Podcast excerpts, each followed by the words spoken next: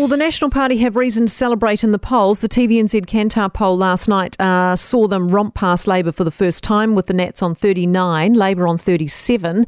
Despite Luxon jumping eight points in the preferred PM stakes to 25, Jacinda still wins on 34. But for how long? Is this the start of the unravelling of this government? With us now, Massey University political expert Grant Duncan. Morning to you. Good morning, Kate. What do you reckon, Grant? Sign of a big momentum shift or what?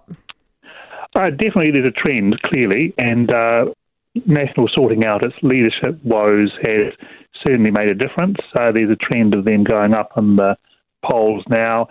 Uh, it's been about two years since National was ahead of Labour in the polls.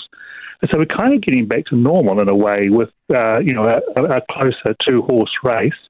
I think the high result that Labour got, uh, 50% of the last election, was uh, clearly sort of abnormal, and the, things are coming back to, to normal now.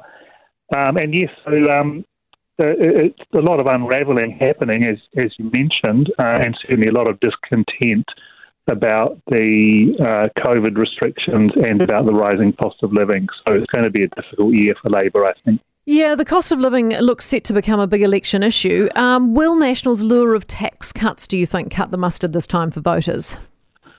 Well, I don't know. The, um, it's a bit of a sort of sugar rush in a way because um, people might say, well, that's more money in my pocket. But on the other hand, it can have other effects on the quality of life and the cost of living as well. So uh, it's not necessarily a solution to the problem. National always goes for tax cuts, of course. Uh, Labour tends to want to uh, invest more in the public sector. Mm. How much of National's success uh, at the moment can be put down to the change in leadership, do you reckon?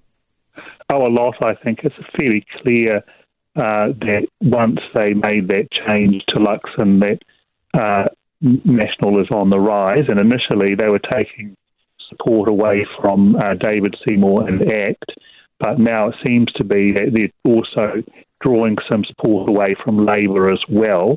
So they're really getting into that middle ground of the New Zealand voter. Would you have expected the further right wing parties like New Zealand First and the New Conservatives to do a wee bit better, especially off the back of all this protest and vaccine mandate chat?